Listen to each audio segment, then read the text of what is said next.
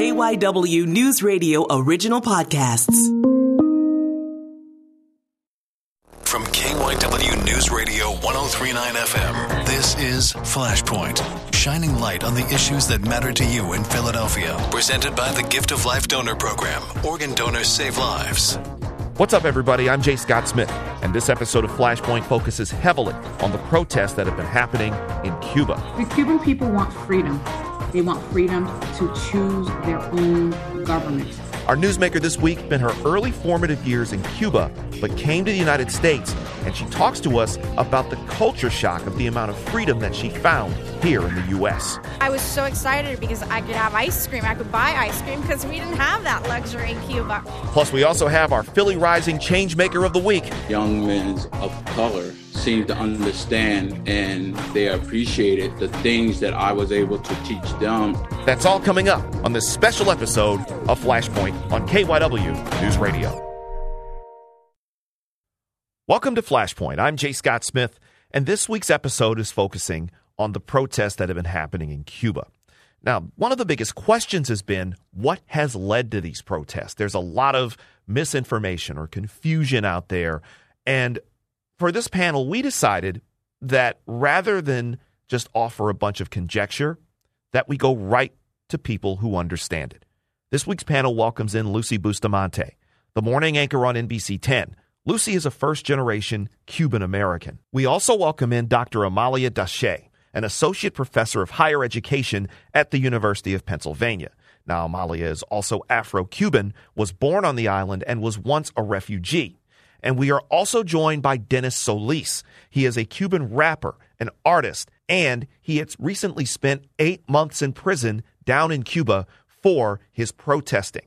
He also was released from prison the day the protest began on July 11th. We also get an assist from Leanne Russell, who is a filmmaker who will also serve as Denis's interpreter. We wanted to make sure that this panel hit from all angles and told the story of Cubans and Cuban Americans in their voice and not just ours. Denis, what has your experience been like on the island dealing with the Cuban government? and tell us a little about what led to you being in prison. It's about to deal with animals because they ain't have concept of humanity. You said it dealing with like criticism because Cuba is a country that is by and large a dictatorship and it does censor so much of expression. Decree 349, among other things, made such things as independent art in the country illegal and Denis is a Denis is a rapper, he's a performer, he's an artist. He he does so many things there. And Denis, that was part of what led to you being detained, being incarcerated. They arrested me because I fronted against that official who got into my into my home with no permission. It's a, a no respect to the official, to the authority. That's why I was I was into jail. In English, that would be the disrespect of authority it was an official that entered his home to arrest him. And then they ended up taking him for disrespect of authority. And that's a country in Cuba where, in, as we've seen in places such as China, such as Russia, disrespect of officials can lead to that sort of thing. It doesn't seem right here in this country where people from the government could just storm your home and take you in just for what you say. But unfortunately, this is what's going on in Cuba. Now, Denis was released on the day the protest started on July 11th. Denis, when you got out of prison, what was it like to come out and see those protests? It felt like overnatural. That day confirmed God is into the Cuban matter. The number 11 made history in Cuba. Amalia, how much of his story is similar to yours and so many others? it doesn't get told much because of a lot of the their ability to cutting off the media, any of those things, like the internet, for example. There. So I was born in a very marginalized um, housing area of Cuba. Uh, I think sometimes in the U.S. you can compare it to like what the projects are, but you would share bathrooms. You had lots of the little rooms, like hostels.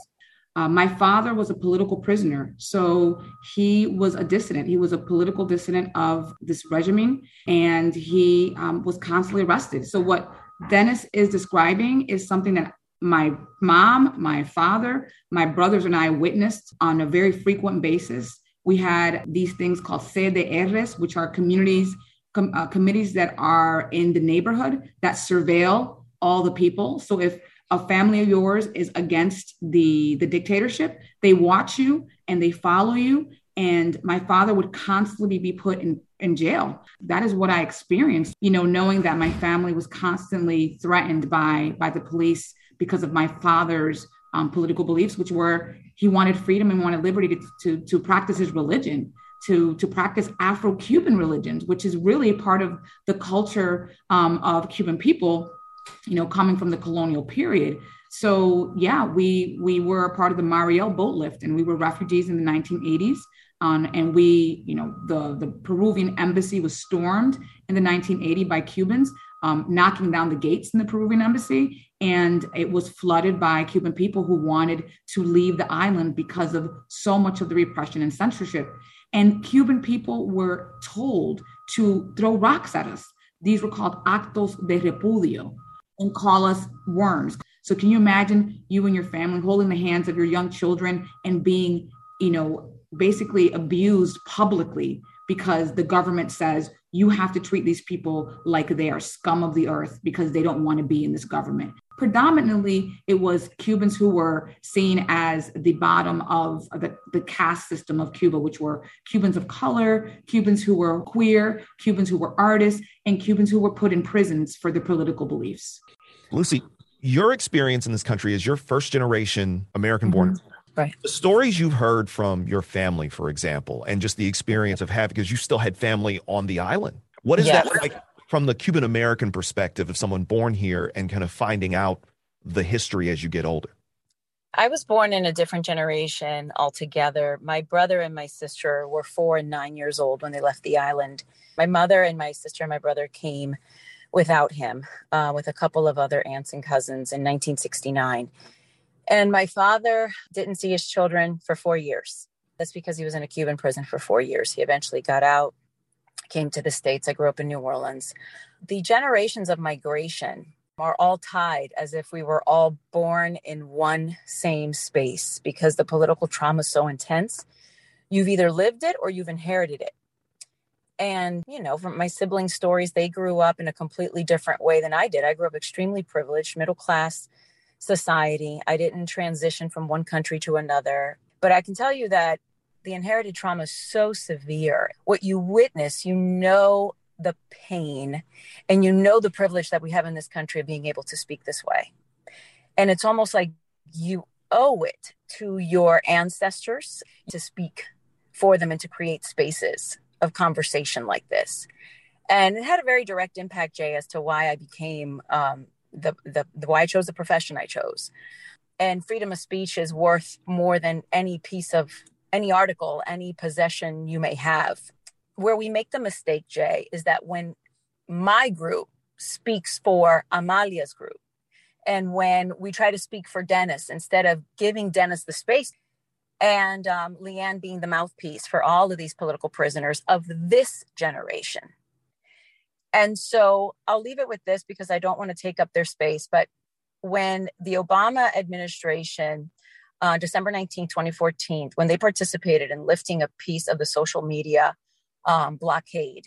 There's an entire generation of my cousins that now know what we have and how we live because of Facebook and Instagram, and they know that there's better, which is why the Cuban government shuts down the internet. They don't want people to know outside of the island what it's like. So in there lies the power of influence. You want to talk about influencers? You want to talk about social media influencers?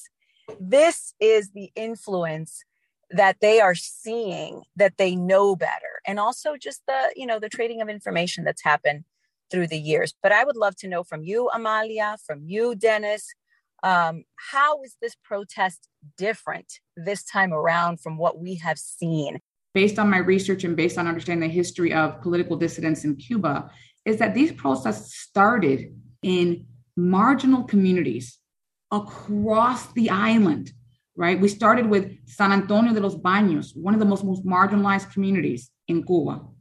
And then it spread across the whole island thanks to social media for about 45 minutes. As soon as San Antonio los Baños uh, actually erupts, it's documented and then it begins to spread. The news begins to spread across 62 locales on the Cuban island. This is historic. This has never happened in the history of Cuba.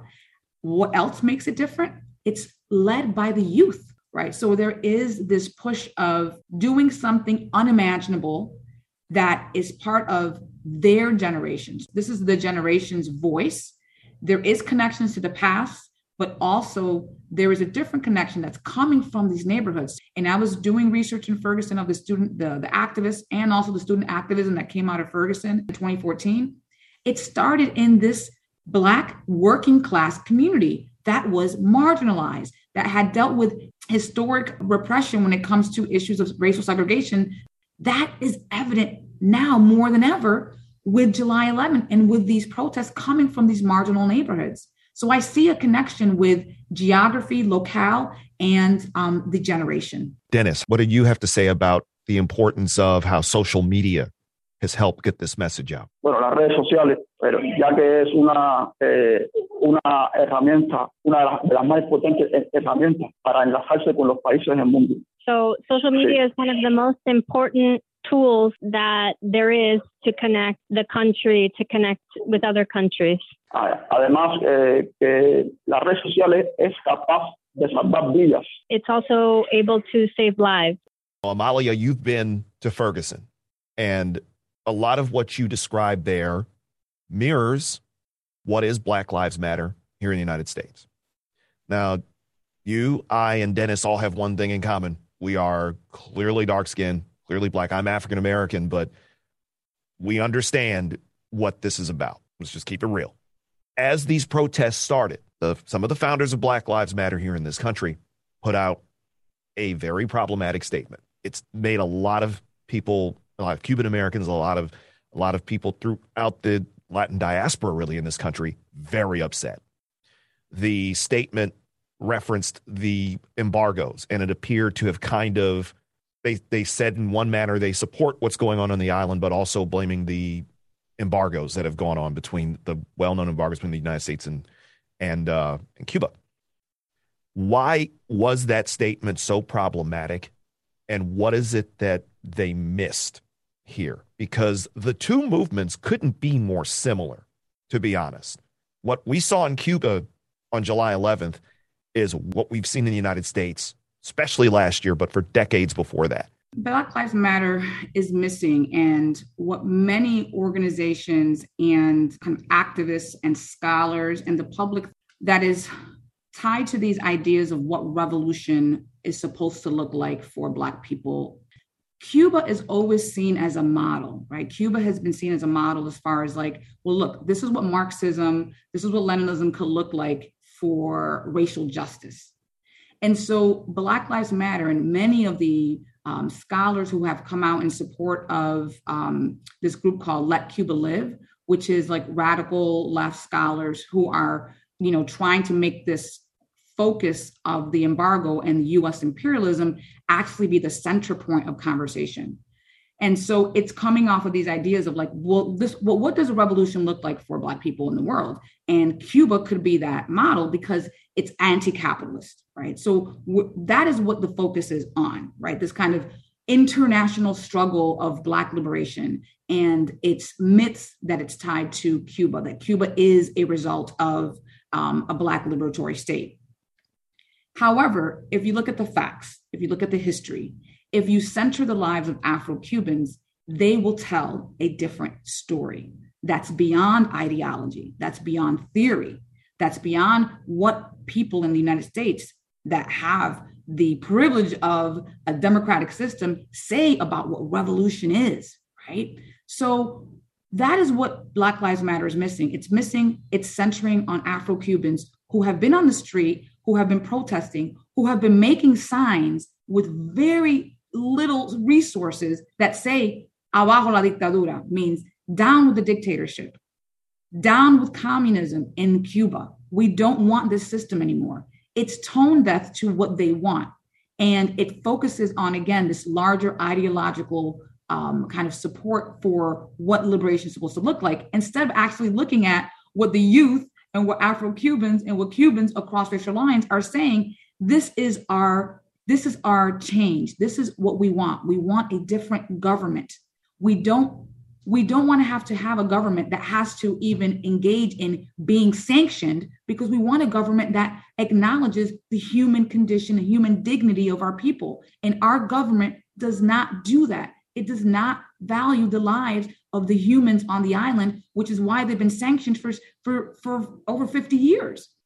The, the embargo has everything to do with Cuba's inhumane treatment and violence towards Afro Cubans and, and Cubans of all racial lines, genders, and classes for 50 years. And so that is what it's missing. It's missing looking at the data and looking at the history, looking at the experiences of the youth that are out, the thousands that came out on July 11th, and San Isidro, looking at the role of San Isidro since 2018 looking at the role of las damas de blanco, the women in white, since the early 2000s, looking at Guillermo and Coco Fariñas, you know, who engaged in 23 hunger strikes, right? It's it's not looking at the history of Carlos Moore and Juan eh, Betancourt, who were in the 60s black political prisoners under Fidel, who were in exile.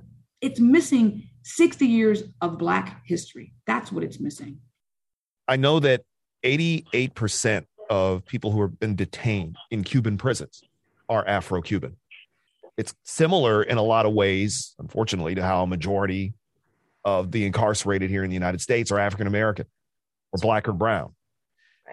And Lucy, I know you have a slightly different perspective when it comes to race in Cuba. As you you mentioned, mm-hmm. being, being Cuban American, you, right. you, grew up more middle class. You yes. I, well, again, let's keep it real. You're you're a lot more fair skinned than the three sure. of us here, but and I know that's a part of what is a caste system of sorts. Whether it's that's Cuba, right. it's just like the caste system in India and other places around the world. From your perspective, as a Cuban American, what is that like for you? You know, it's interesting the duality of the world that I grew up in. I grew up in South Louisiana, right? Like it's not like a Miami Cuban where you grew up within your own community. Um, I was definitely like, oh, you're not Italian, you know, you look Italian. And then I would explain why I spoke Spanish and I told them the story. Oh, I know a couple other Cubans, you know, it was that kind of thing. And, um, and it was, you know, I had a very different experience, Jay, than, than my Miami counterparts, than my own brother and sister that showed up here not speaking a lick of English, um, literally off of an Eastern Airlines airplane.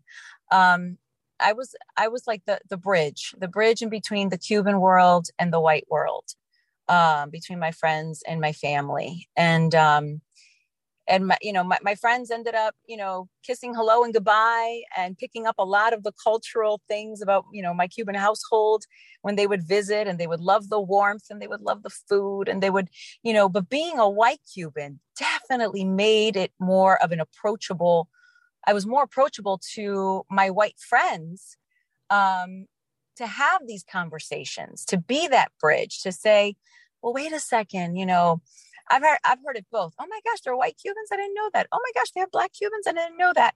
And so we're constantly teaching, right? We're always teaching the population around us about what it is to come from a Cuban family or to be, um, Cuban American. And so I, I use that to, to educate about the pain because what communism does, especially in the form of dictatorship, it's not the, it's not the,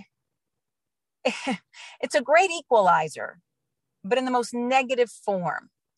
Um, when you cover health care for all, for example, and Amalia, you are a researcher. I am a jack of all trades. I know enough about a lot of things to be dangerous, but you're a researcher. So I'm going to punt this to you. Uh, when we were talking about healthcare for all, yes, absolutely. People should have access to a doctor no matter what. Um, it, no matter what you make, it's a, it's a civil, it's a human right that we should be able to get care no matter what. But when Americans make the comparison of universal health care and they'll use cuba as a as an example of well they have universal health care there or they everyone's educated in cuba. They should put that here. I'll let amalia explain why it doesn't jive. Um, and also the statement of when you have people that visit the island they say oh i want to go before the americans and capitalism ruins it. And that's painful to hear because if you talk to a Cuban like Denis Solis, it's already bad. you know, it's it, it,